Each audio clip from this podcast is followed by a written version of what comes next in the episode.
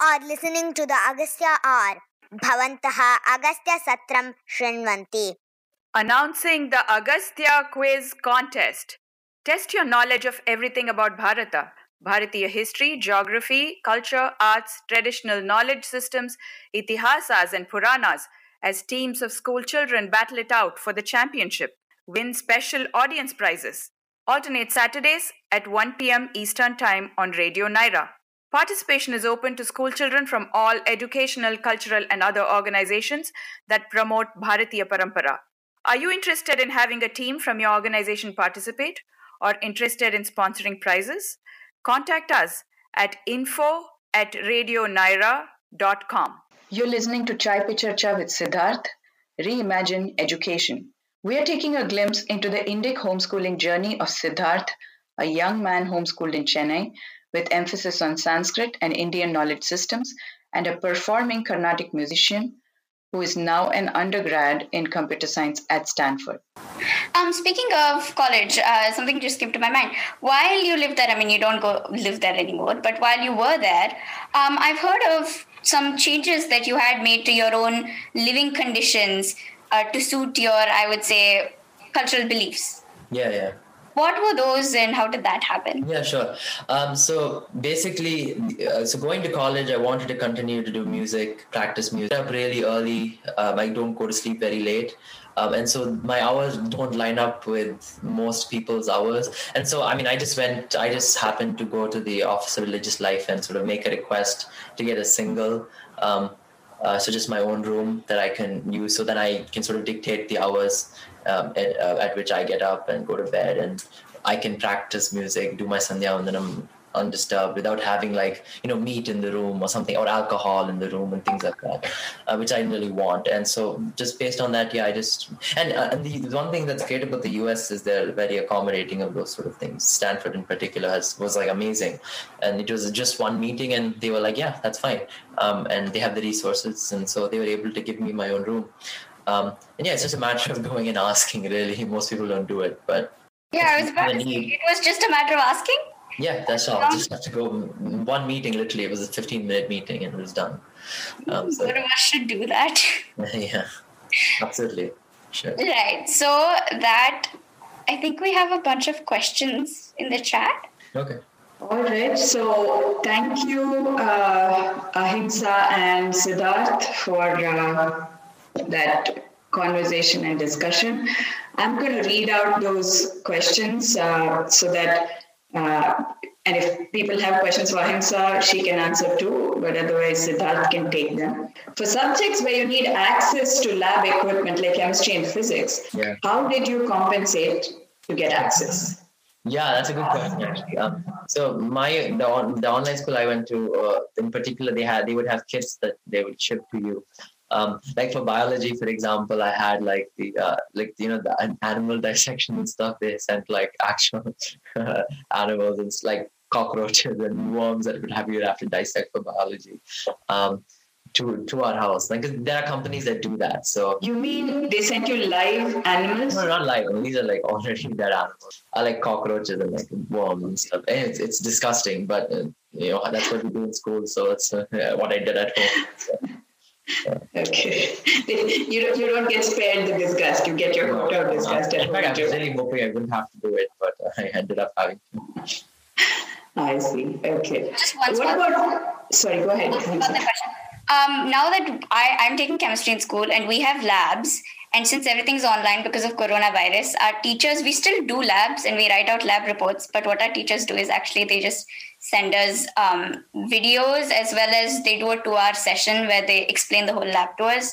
And we actually just watch it being done rather than do it ourselves. Um, and then we write up a whole lab report on it with a bunch of like reasons and everything, and we submit that. That's how they're making us do labs online. Mm-hmm. Okay, yeah, we we for chemistry, uh, only took one chemistry class in high school, um, but we actually had a lab kit that would be sent like this massive box of different chemicals, and so the the teachers would customize a lab kit, and we would have like four or five labs throughout the semester, um, and all the equipment would be in that box you know, like the all the equipment, the chemicals themselves, things like that. So yeah. How, how about safety stuff? I mean, uh, that would seem to be my big concern. Doing it un, sort of unsupervised by a teacher at home. So I mean, most of these experiments, at least the ones I did, were pretty harmless. Um, there wasn't there weren't any like serious chemicals involved, so it was okay. It's like it was a ninth grade, so it was pretty benign.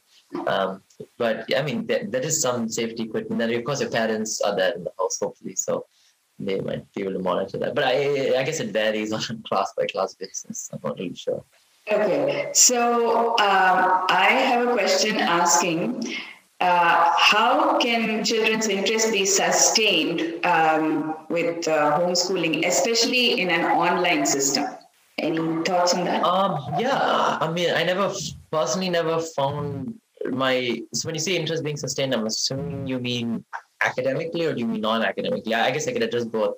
Um, academically speaking, I mean, as long as the child is being challenged at you know his or her level adequately, I, mean, I don't see why they wouldn't be interested.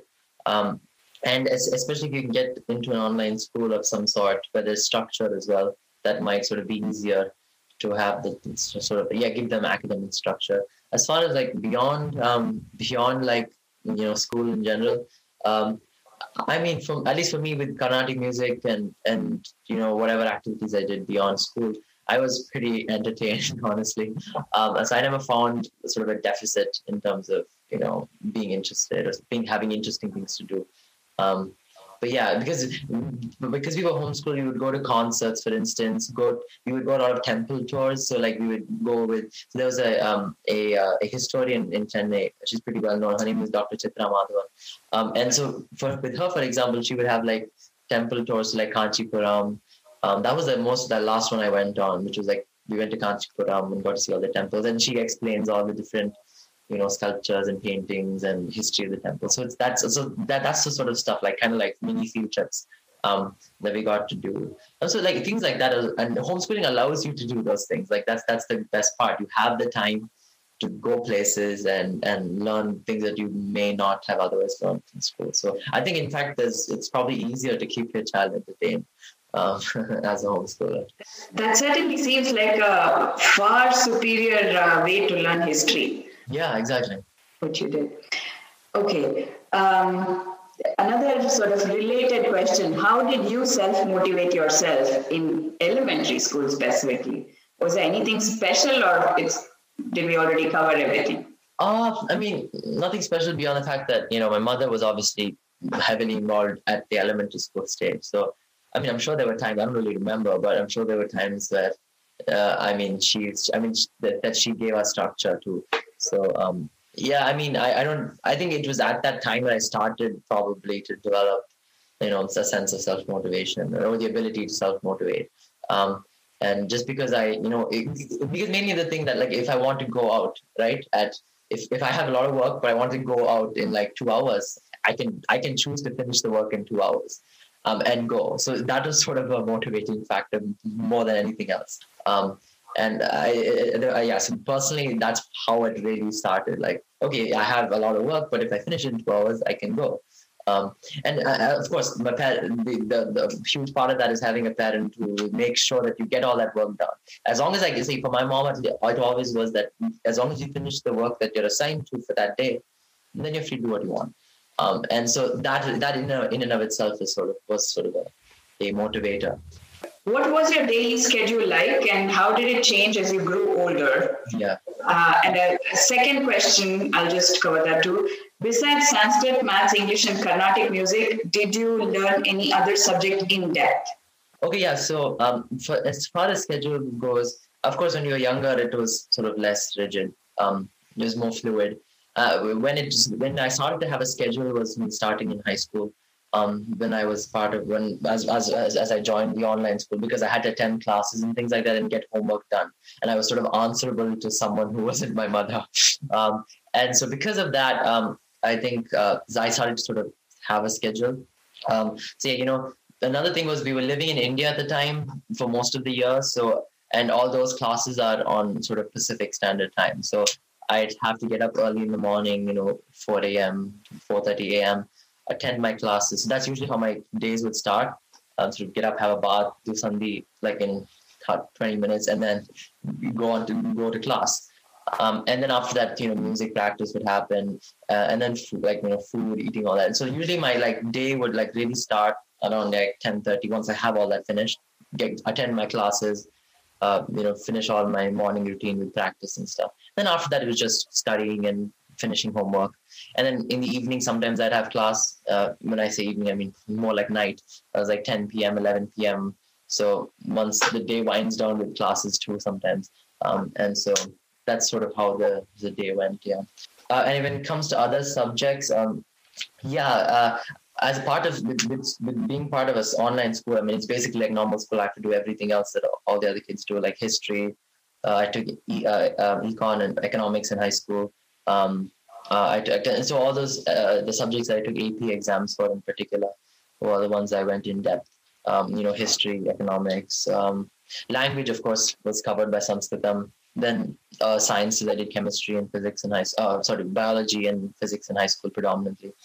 Um, and yeah, math, English. Uh, we also had a philosophy curriculum uh, at the school I was in, so that was also something I did for four years.